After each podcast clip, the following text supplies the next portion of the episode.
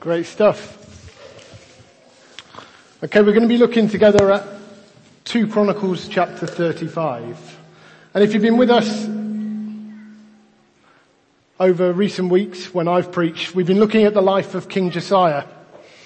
And so we looked at this, this king who came to the throne at eight years old and came in, came to the throne in a dark place, Lord, where, where the people of Judah had kind of turned away from God. They'd completely gone the other way.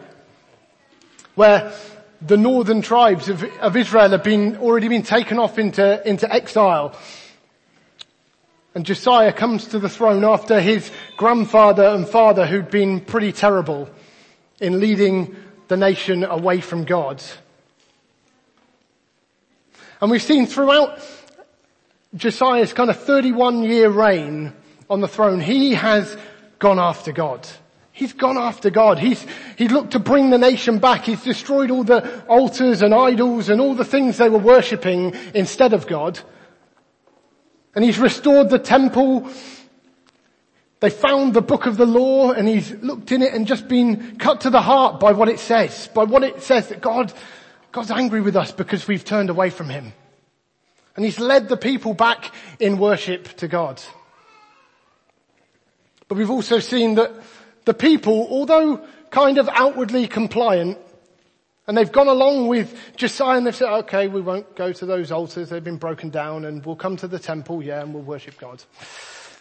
We see in elsewhere, in Jeremiah, in in some of the other other prophets, that really, they just kind of did it on the surface.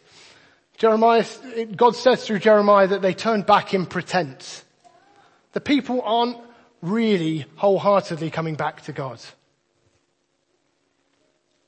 And so we come, Jeremiah, Jeremiah, Jeremiah has been in that circumstance, but Josiah's been leading in that situation for thirty-one years as we come to Second Chronicles thirty-five verse twenty. It's the, well, it's titled in the N I V, The Death of Josiah. But we have a few verses to describe what happened in the run-up to his death. So Second Chronicles thirty-five, verse twenty. After all this, when Josiah had set the temple in order, Necho, king of Egypt, went up to fight at Carchemish on the Euphrates. And Josiah marched out to meet him in battle. But Necho sent messengers to him, saying, "What quarrel is there between you and me, O king of Judah? It is not you I'm attacking at this time, but the house with which I'm at war. God has told me to hurry, so stop opposing God who is with me, or he will destroy you." Josiah, however, would not turn away from him, but disguised himself to engage him in battle. He would not listen to what Necho had said at God's command, but went to fight him on the plain of Megiddo. Archers shot at King Josiah, and he told his officers, "Take me away, I'm badly wounded." So they took him out of his chariot, put him in the other chariot he had brought, he had, and brought him to Jerusalem, where he died. He was buried in the tombs of his fathers, and all Judah and Jerusalem mourned for him. Jeremiah composed laments for Josiah, and to this day, all the men and women singers commemorate Josiah in the laments. These became a tradition in Israel and are written in the laments. And the other events of Josiah's reign and his acts of devotion according to what is written in the law of the Lord, all the events from beginning to end are written in the book of the kings of Israel and Judah. So what's this about? Well, it's about Josiah dying, but Josiah, throughout his life, we see throughout his life, Josiah turned to the Lord and he didn't turn aside to the left or the right. Josiah was the king who turned back to God more than any other, as it says in Second Kings. And yet we see, after all this, Necho comes up, the king of Egypt, and Josiah just goes out to meet him. Then we hear that God speaks through pretty unlikely source, Pharaoh Necho of Egypt. "Don't come up against me. God's with me. You'll be destroyed." And so we anticipate what's going to happen next. And Josiah says, Josiah listened to God and went back to Jerusalem. And Necho went on to fight with the Assyrians and the Babylonians and whoever else he was going to fight with. But we don't. We see that Josiah didn't listen. This time, Josiah didn't listen. I think what God has got to say to us today is along the lines of these first three words of this passage. After all this. After all this. Josiah has led the people for thirty-one years. A people who resisted at every turn what he was trying to do. A He's followed God wholeheartedly. But after all this, for some reason, he doesn't listen this time. I think God's got some things to say to us through, almost through these three words, but through the rest of the passage. After all this, can we trust him? After all this, can we still go after God? After all this, will we listen? In a sense, looking at it in our kind of human eyes, this can feel a bit of a kind of gut-wrenching passage. Oh no, Josiah, you've done it. You did it. And then here, ah, you've kind of blemished your record, Josiah. It's all gone a bit wrong. We can't write anymore. You didn't turn aside from the left to the right. No, hang on a minute. Yes, we do. We can't write that you were the one who turned back to God with all your heart. Yeah, that's still there. But for some reason this time, Josiah doesn't listen. So what can we learn from this passage? The first thing we can learn, Josiah isn't God. What do I mean by that? Josiah is a man just like us. Josiah is a person just like us. Josiah, we could kind of get from the rest of this passage, the rest of two Chronicles thirty-four, thirty-five, the other passage in two Kings. Josiah, he's going after God. He does everything. No one's helping him. It seems everyone is kind of going the other way, but Josiah's going after God. He must be a pretty special guy. He must be, he's, he's pretty much, he must be pretty much perfect. He's this perfect guy. We can put him up on this pedestal of King Josiah who, well, it was all right for him because he must have been pretty special. But I think there's a point in seeing the death of Josiah and what happens. Josiah isn't God. Josiah isn't some perfect special man. He isn't, like Jose Mourinho likes to call himself, a special one. He's just a guy. He's a guy who followed God. He's a guy who from his early years sought the Lord. But he's a man like us. We can put him on a pedestal and say, yeah, okay, Josiah could do that. He could follow when it got tough. He could follow in everything. He could go after God. I don't think I could. But he must have been pretty special. But Josiah was just a man. But he followed a very special God.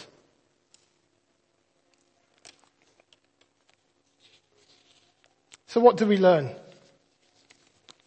Josiah is just a man, and we learn as men and women following God, we need to continue to trust him. We need to continue to trust him. We've seen throughout Josiah's life, as a boy, he sought the Lord.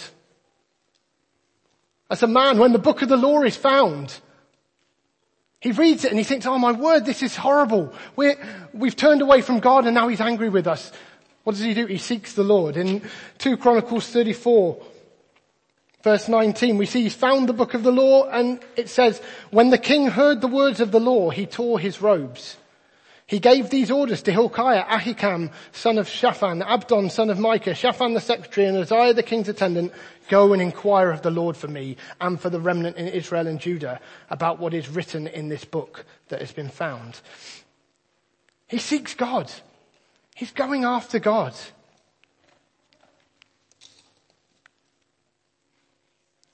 This is a man who's lived his life seeking God. But we learn we need to continue in trusting God. What we see in this story is actually when Necho comes up, he's on his way past. In fact, we find that this place where J- Josiah meets him in the end, this place Megiddo, it, it's way beyond Jerusalem. He's already, so he's come from Egypt, Egypt south. He's going to fight with Assyria and someone else at Carchemish, which is north. Jerusalem's about here. Megiddo's up here. So Necho's, he's gone past. He's on his way past, but Josiah for some reason decides to go after him. Why does he do it? So we see this. He goes up and then Necho actually tells him, why are you coming after me? God has told me to do this. God has told me, don't come after him, don't come after me because you'll be opposing God. And then we see that Josiah, instead of turning away, what he actually does is we kind of get an idea that he thinks that Necho is probably right. We get some idea because what he does is instead of turning away, he disguises himself to go into battle anyway. So you've kind of got this sense of maybe Necho's right here, but maybe if I hide myself and go into battle, then it'll kind of be all right.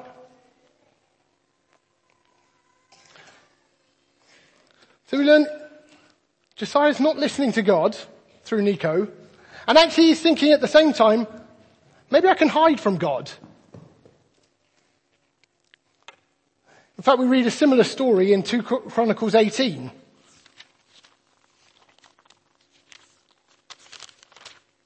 In two Chronicles eighteen, Ahab, who was a pretty bad king, he's got some problems with, with the Syrians who are attacking or are, are causing them trouble. And he thinks, I should go up and fight them. And he gets Jehoshaphat, king of Judah. He says, we should go up and fight them. But Jehoshaphat says, no, no, no, no, we should seek God.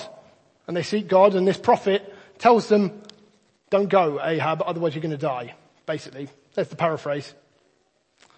So Ahab does what Josiah does. He said, I, actually, but, but he's got, a, he's got kind of a wingman to, uh, to help. Jehoshaphat, you dress in your kingly robes and I'll disguise myself and then we'll go up and fight. So he thinks, so Ahab thinks, like Josiah, maybe I can just hide from this.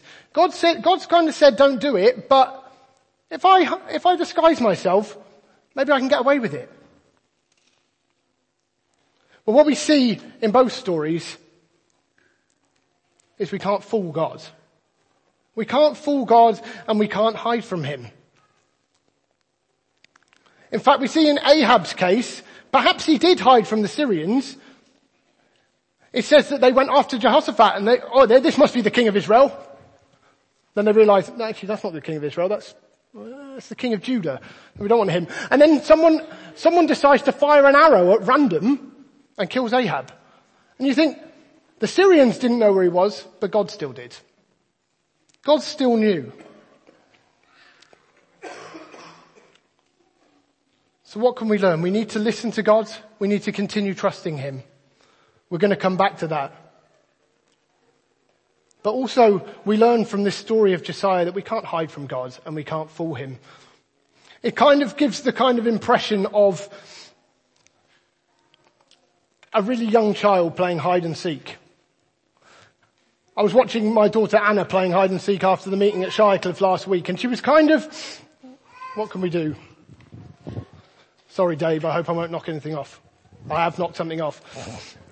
She was kind of like crouched behind a pillar in the car park at Shire, or next to the car park. She wasn't in the car park. She wasn't in the road. Next to the car park, a pillar at Shirecliffe, kind of like this. No one can see me.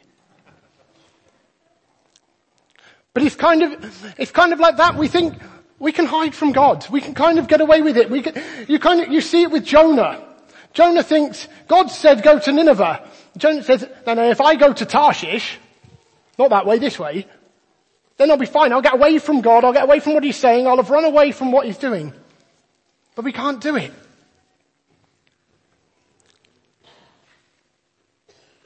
What we see in this story is that God sees, God knows, and we can't hide from him. And in one sense, that can feel like a kind of scary thought. Oh, actually, God can see everything. But actually, what what we can learn is that this is security.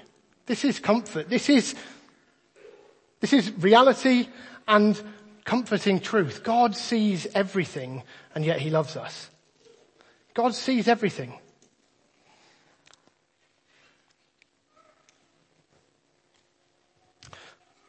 So this is what happened. Josiah, for some reason, he doesn't listen. Josiah, for some reason, he goes in disguise. But what God said comes true, and Josiah dies.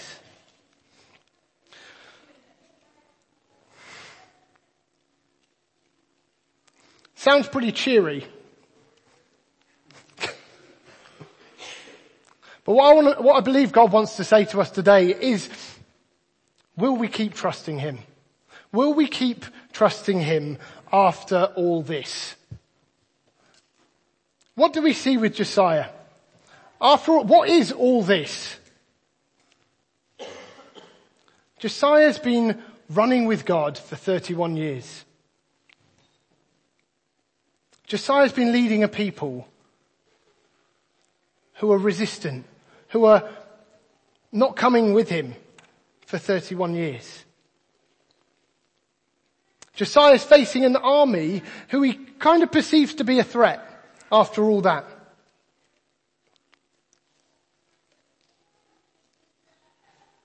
And what I believe God is saying to us is, after whatever we have faced, whatever we have come up against, whatever disappointments are behind us, whatever successes we've seen, can we still trust him? Can we still trust him? So what is it that Josiah's, uh, Josiah's kind of, uh, find a word. What was his reason? Why, why was it? I think there are three possibilities that we could be facing.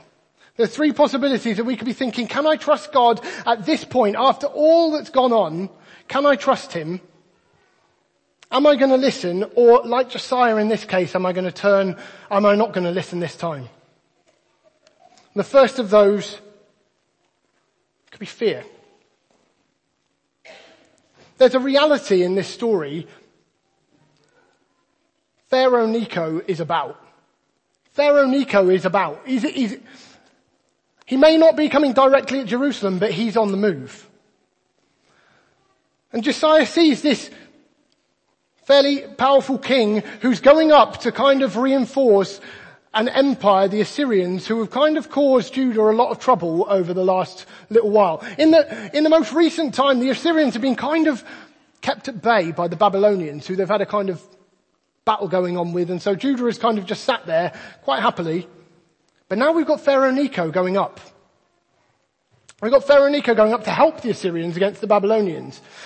And you kind of get the impression that Josiah might be thinking, oh, hang on a minute. Yeah. If Necho goes up and helps the Assyrians, we might have a bit of trouble. So perhaps Josiah goes up. There's a genuine sense of fear that actually this is going to cause problems for us.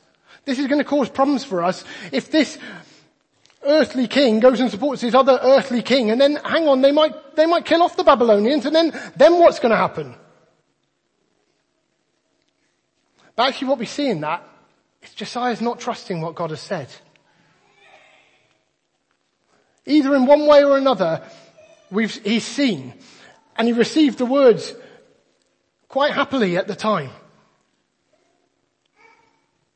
That when he spoke, when he sought the Lord, when they found the book of the law, he knew that disaster was coming. He knew that disaster was coming because God had said it. God had said, actually, this is going to happen to the, to, to the people of Judah. There is going to be disaster coming. So in one sense, it was unavoidable. But also, what had God said? Josiah, you won't see it. Josiah, you won't see it. You will die, you'll, die, you'll go to your fathers in peace before I take my people off into exile.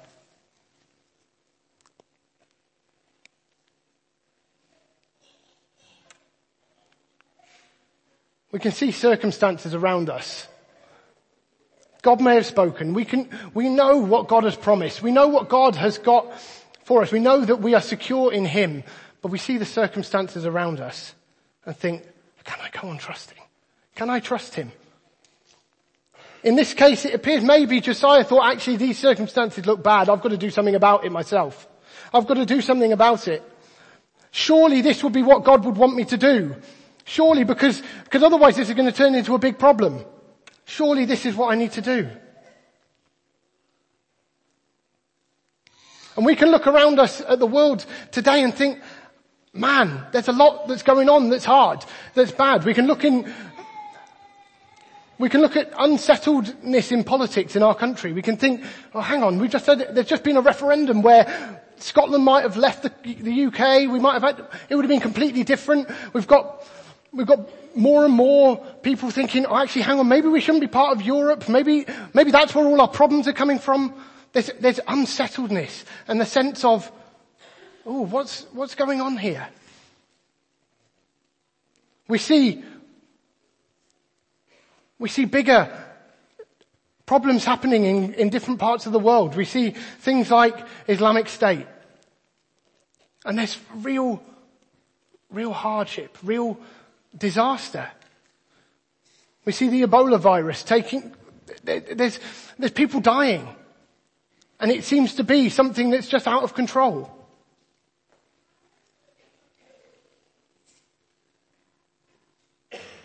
And there can be circumstances that are personal to us.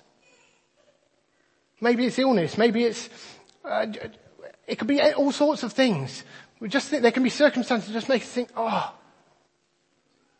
what is, what is going on? Can I keep trusting God? I believe what God would say to us today quite clearly is yes. Yes. We can see all sorts of problems, all sorts of circumstances that can make us think, oh my word, what's going on? And yet we can know that God is in control. The situation that Josiah faced, God was completely in control.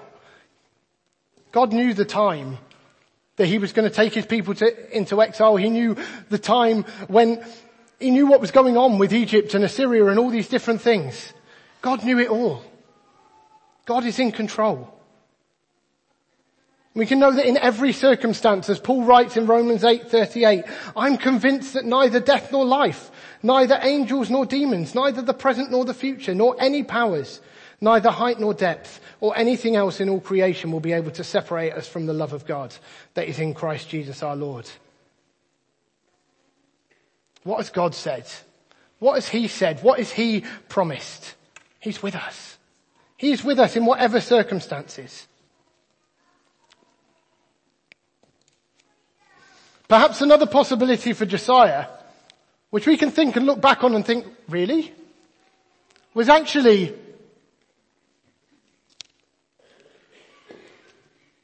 that he was worried that he'd failed. That actually he was looking at, he was looking around and thinking, what on earth have I achieved? What on earth have I achieved? You can see, I must have got it wrong somehow because the people really aren't going for it. They're kind of c- compliant, but what have I achieved? And then this possible threat of Egypt comes and he thinks, oh, I don't know what God, what's God saying? What is he saying? What's the point anymore? What's the point anymore?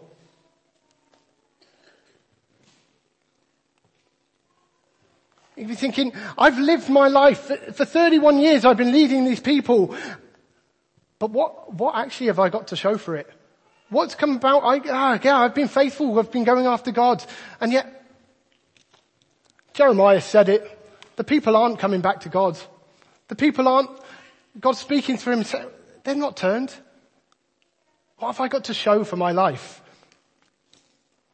We kind of see a similar example to this in, in the film It's a Wonderful Life. Always on at Christmas. It's a Wonderful Life. We get, we get the story of George Bailey. That's right, isn't it? I'm second guessing myself now. I'm gonna, he's gonna be George Bailey now anyway. George Bailey who's, he's lived his life in this small town. And he's kind of, he's got big dreams. He's got these massive dreams about going around the world. He's going to, he's going to go to all sorts of different places, and he's going to, he's going to build buildings and roads and all these different things. But actually he ends up for one reason or another, because he, because he just can't walk away. He's still in that small town. He's still in that small town, and he gets to this point, a crisis hits. And he just thinks, what on earth is the point? What's the point? I'm better, it would be better off if I'd never been born. I'd be better off dead. He thinks, what have I achieved? I haven't done any of the things I dreamed of. And actually it takes, it take, it takes the, the intervention of an angel called Clarence, anyway, um, to show him, look, look, this is what, this is what difference you have made. This is what difference you've made all the way through your life. You think you've achieved nothing. And actually, look at this. Look at the difference you made to this life and this life and this life and this life. Look at how bad it would have been if you hadn't been here.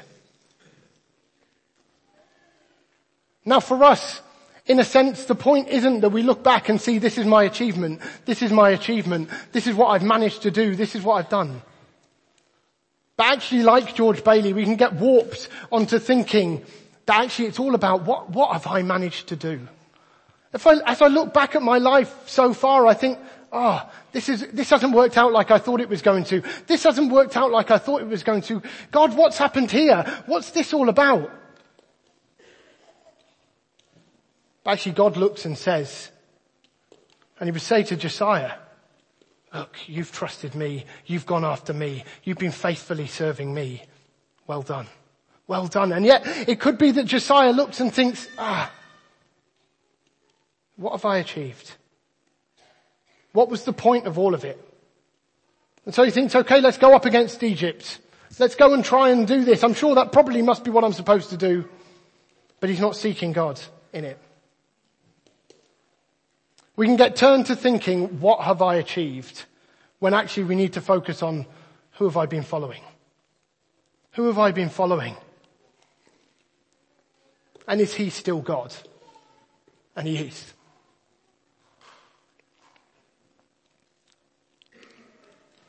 But it's not some kind of glib platitude to kind of say, oh well, yeah, it may not have worked out how you thought, but, but you can still trust God.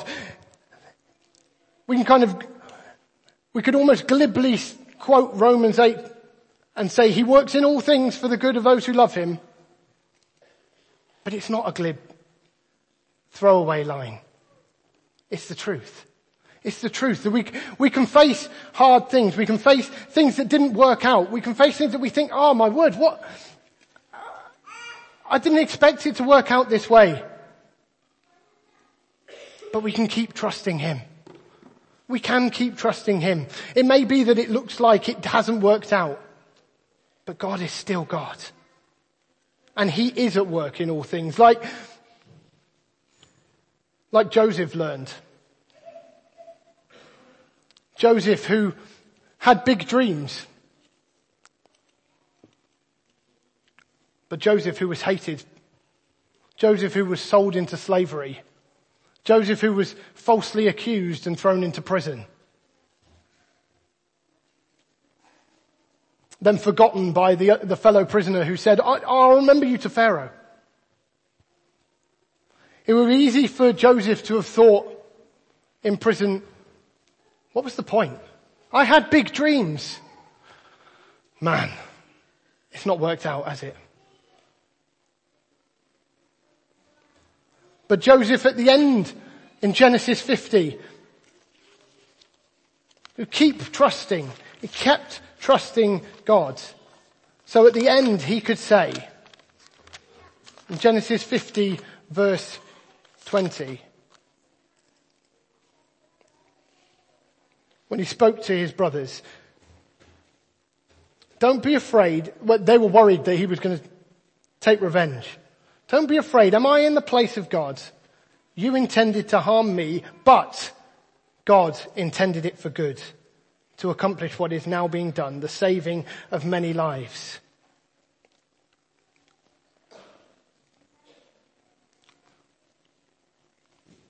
So in the face of fearful or hard circumstances, in the face of looking back and thinking, has this worked out how I, w- I would have hoped? We can keep trusting God because God is still in control and God does work in all things for the good of those who love him. But thirdly, it could be that Josiah just slipped into a kind of sense of self-reliance. It's interesting that the passage does start after all this. In fact, the last thing we heard of was probably many, many years earlier. But after all this, after Josiah had kind of led the people in fixing the temple, led the people in coming back to Passover and, and celebrating and worshipping, after he'd kind of set things right, after just when Josiah had set the temple in order, then at that point Necho comes up and Josiah thinks, let's go and let's go and deal with him. Let's go and deal with him as well.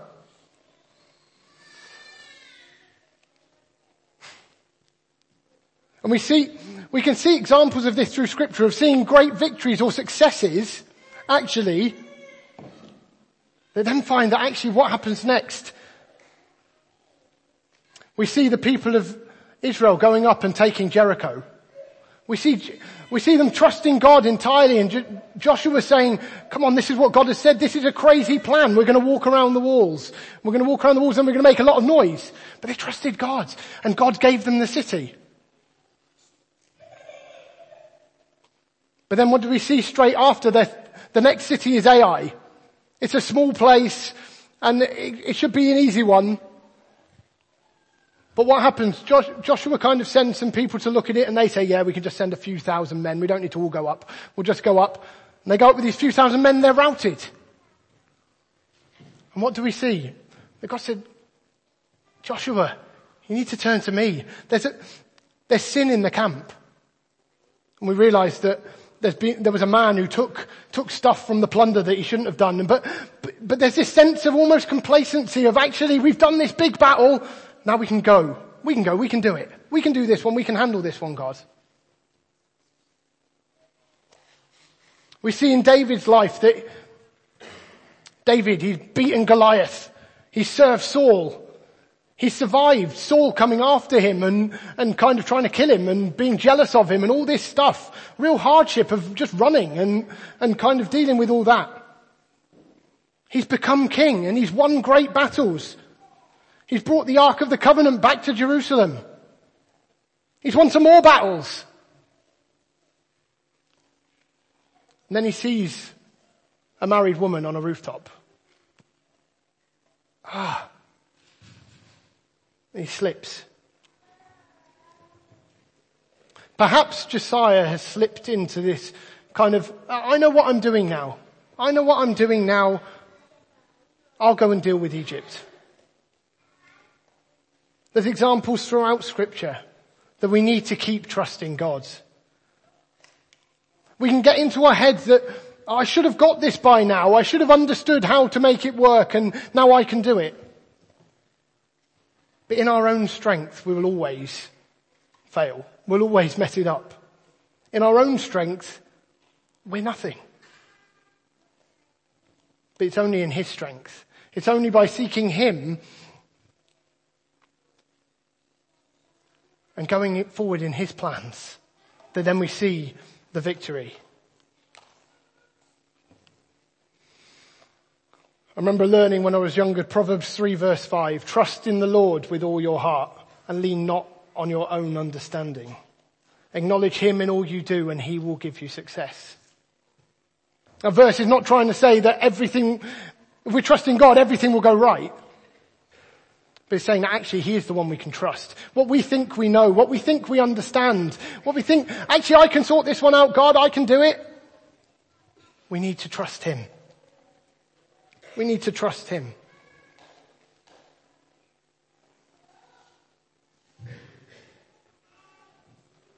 After all this, can we keep trusting God? He is still the same. He's still the same. He is the same God who has got great plans for us. Hebrews twelve verse one encourages us to run the race with perseverance, to keep going after him.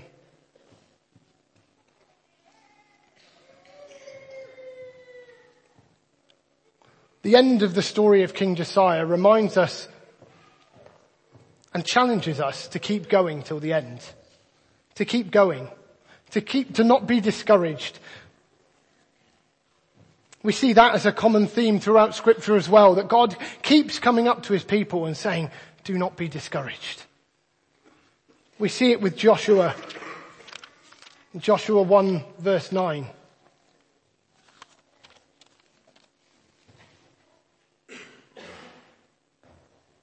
Have I not commanded you?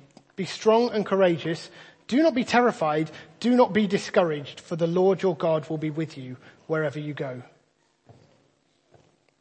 We see it in other places that kind of David communicates to his son Solomon, don't be discouraged. You can go into all that, that God's got for you. Then we see in two Chronicles twenty, we've got another king facing a tough situation. two Chronicles twenty, fifteen, the, this guy Jahaziel speaks to King Jehoshaphat of Judah. He says, listen, King Jehoshaphat and all who live in Judah and Jerusalem, this is what the Lord says to you. Do not be afraid or discouraged because of this vast army. There's a big army facing them. For the battle is not yours, but God's.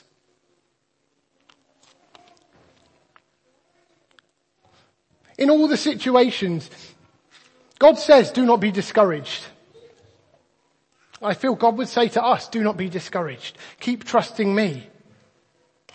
But in all those situations, there are reasons why they could be discouraged. In the sense of, with Josiah, he could be discouraged by the sense of, the people aren't following. The, the, the, the Egyptians are on the move. There's reason to be discouraged. But actually the reasons not to be discouraged are bigger. God is with us. God is with us. We can trust him in everything. We can trust him in every situation. In different situations, after all this, it can be tempting for us, like Josiah, to say, actually, this is what I really want. This is what I really want to do. I'm going after it. I'm going after it, and we can hear, we can just close off and say, I don't really want to seek God on this one. And we can hear, we can hear things from, from friends and from leaders and from, maybe from parents or whatever saying, oh no, this is, this isn't a good path for you. This isn't good. We can, perhaps in the areas of, perhaps a big one is in terms of relationships. And perhaps after all this could mean after all these years, I'm still looking. I'm thinking, God, is there a partner for me? Perhaps you've grown up seeing your friends getting married. This is one area. It can just feel like, God, can I trust you in this anymore? God maybe has not said either way, but we can trust him to have our best. But it can be, it can be easy to think, actually, like Josiah, I'm going to hide, I'm going to disguise myself and say, actually, I'm pushing on with this. I'm pushing on with this thing. People have said, no, don't, don't pursue that. We kind of got hold of the fact God's probably saying, don't pursue that. And we can think, actually, I'm, I, I just want this so much. It can be in other things. It can be in all sorts, but we can just think, actually, after all this, after all the years, or after, after coming through disappointment, after whatever it is,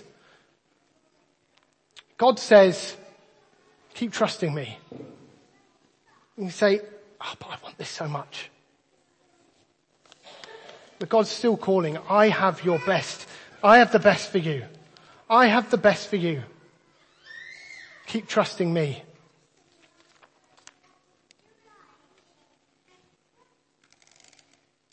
But what do we also see in this passage? In fact, through the life of Josiah, actually, we're not just seeing this, the terrible story of, a ma- in fact, we're not seeing the terrible story of a man kind of messing it up at the end. Messing it up and it all goes wrong and it's kind of all for nothing. We see in this story a picture of the sovereignty and grace of God. We see God at work in it all. Let's read the last section again from verse twenty-three, Second Chronicles thirty-five, twenty-three.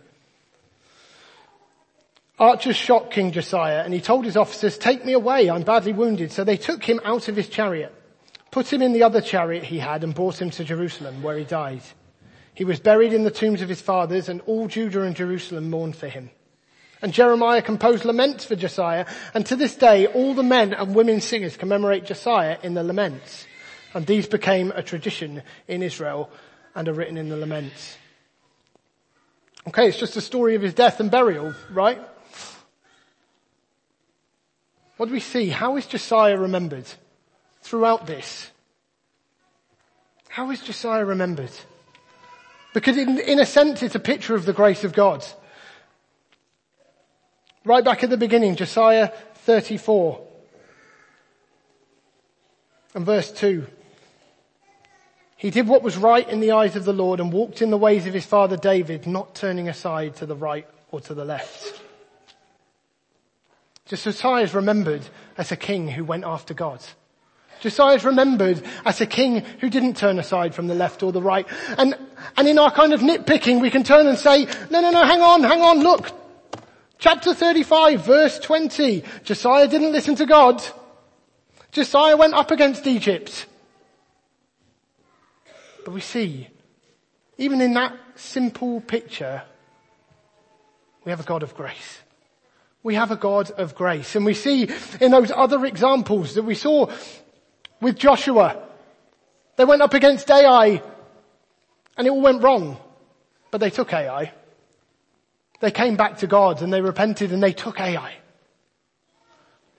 David is restored after the situation with Bathsheba.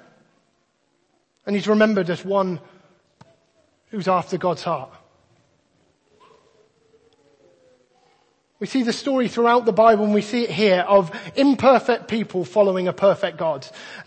We see the story of Josiah as a man, an imperfect, just a man who went after God.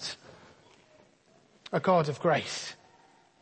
And in fact, we see the sovereign, gracious will of God. That God has, God has said through Huldah the prophetess to Josiah, you won't see these troubles. You won't see what's happened, what's going to happen, the, the trouble that I'm going to bring on Judah because of the sins of their fathers and because they're not turning back to me. You'll be buried in peace in Jerusalem with your fathers. Let's say that correctly. You'll be gathered, I'm gathering you to your fathers. Let me find the verse. Chapter thirty-four of Second Chronicles, verse twenty-six. Tell the king of Judah who sent you to inquire of the Lord, this is what the Lord, the God of Israel, says concerning the word that you heard. Because your heart was responsive and you humbled yourself before God when you heard what he spoke against this place and its people, because you humbled yourself before me and tore your robes and wept in my presence, I've heard you, declares the Lord. Now I will gather you to your fathers and you will be buried in peace. Your eyes will not see all the disaster I'm going to bring on this place and on those who live here. And God doesn't turn back from his word to Josiah and say, well, actually, Josiah, you've gone up against Egypt now and you're kind of, this is not what I wanted. I told you to go back. He doesn't say, well, actually, Josiah, now you're going to see the disaster. No, in a sense, even in Josiah's death, we see the grace of God. We see, and his sovereign will and his plans and purposes coming about. Josiah is buried in peace in Jerusalem. In fact, we see there's only one chapter of Second Chronicles left after this. And in that we see three or four, several kings and the fall of Jerusalem. It's all just, everything goes crazy from then on. And the people are taken off into exile. But God is gracious to Josiah and says,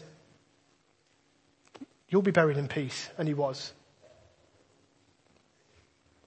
And actually the whole story of Josiah points on to something more. It's a picture of, we see, we see a picture of throughout the story of actually the one that is to come. The one that was to come.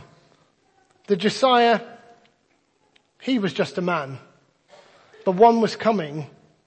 Yes, the people were going to go into exile and the people were going to come back, but they were looking forward further than that to the king who would come, Jesus.